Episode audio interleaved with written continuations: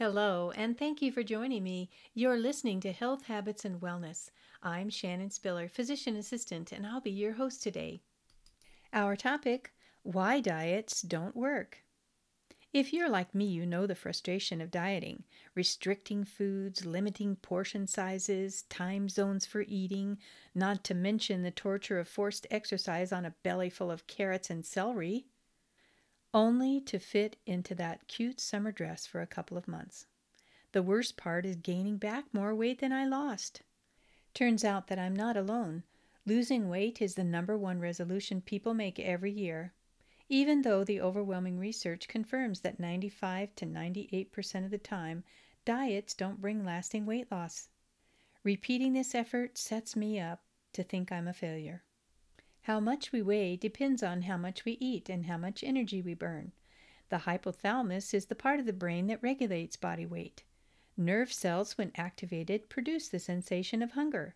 When we restrict calories, our brain goes into starvation mode, suppressing our metabolism, which means we would have to restrict our calorie intake forever in order not to gain weight or not to regain weight. Researchers from Columbia University found that people who have lost 10% of their body weight burn 250 to 400 calories less because their metabolism is suppressed. Severely restricting calories can not only hurt your physical stamina, but your emotional health as well, Poor body image is often linked to dieting. Research found that when the body image issue is addressed, healthy weight loss followed. One study found that if we choose to implement four health habits eating enough fruits and vegetables, exercising three times a week, not smoking, and drinking in moderation the death rate over a 14 year period in the obese person who implemented the four healthy habits was reduced, even if they didn't lose weight. To take a lifestyle approach to good health, we might have to have a paradigm shift and change our mind about food. It is said that if we change our mind, our body will follow. Change your focus from what to take out of your diet to a healthy mindset that healthy eating is a lifestyle. Your lifestyle is your medicine. Eating a balanced diet, rich in whole grains, fruits, vegetables, legumes, nuts, and limiting the portions of high fat animal products gives the body the fuel it needs for our best performance. Whole foods for whole people. Moving your body with regular exercise strengthens the muscles, along with the bones, providing energy and stamina. Nurture mindfulness when it comes to your body image. Don't compare yourself with others. Remind yourself that your goal is to be a healthy, fit version of yourself, not of someone else. Don't criticize yourself. Instead, make friends with your body. Be kind to yourself. Let your words, your thoughts, and the actions you take lead you to be your best self.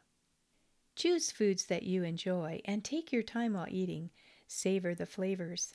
Chewing your food sends a message to the brain that you're full and that you feel satisfied. When we feel satisfied, we are less likely to binge or snack between meals. Celebrate even the smallest changes. Every effort you make counts. Wellness includes nurturing your mind, body, and spirit. Eating healthy, exercise, and managing stress work together as a whole to bring balance and uplift the spirit. So, where do we start? Make small lifestyle changes at first. Rome wasn't built in a day. Build on what you already do. Be intentional about what will work best for you. Change is a work in progress, one choice at a time. And remember, even one new health behavior change can make a significant difference in your health and wellness. The reward of living a healthy lifestyle on purpose awaits you. What is one thing you can choose today to be a healthier you? Take control of your health by taking control of your lifestyle.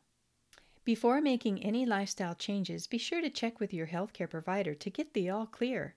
They'll want to monitor your changes, especially if you're currently on medications for a health condition. I hope you find these tips to be helpful. My goal is to facilitate your wellness, to inspire healthy habits, and to make a positive contribution to your well being. I look forward to partnering with you on your health and wellness journey. Until next time, you've been listening to Health, Habits, and Wellness.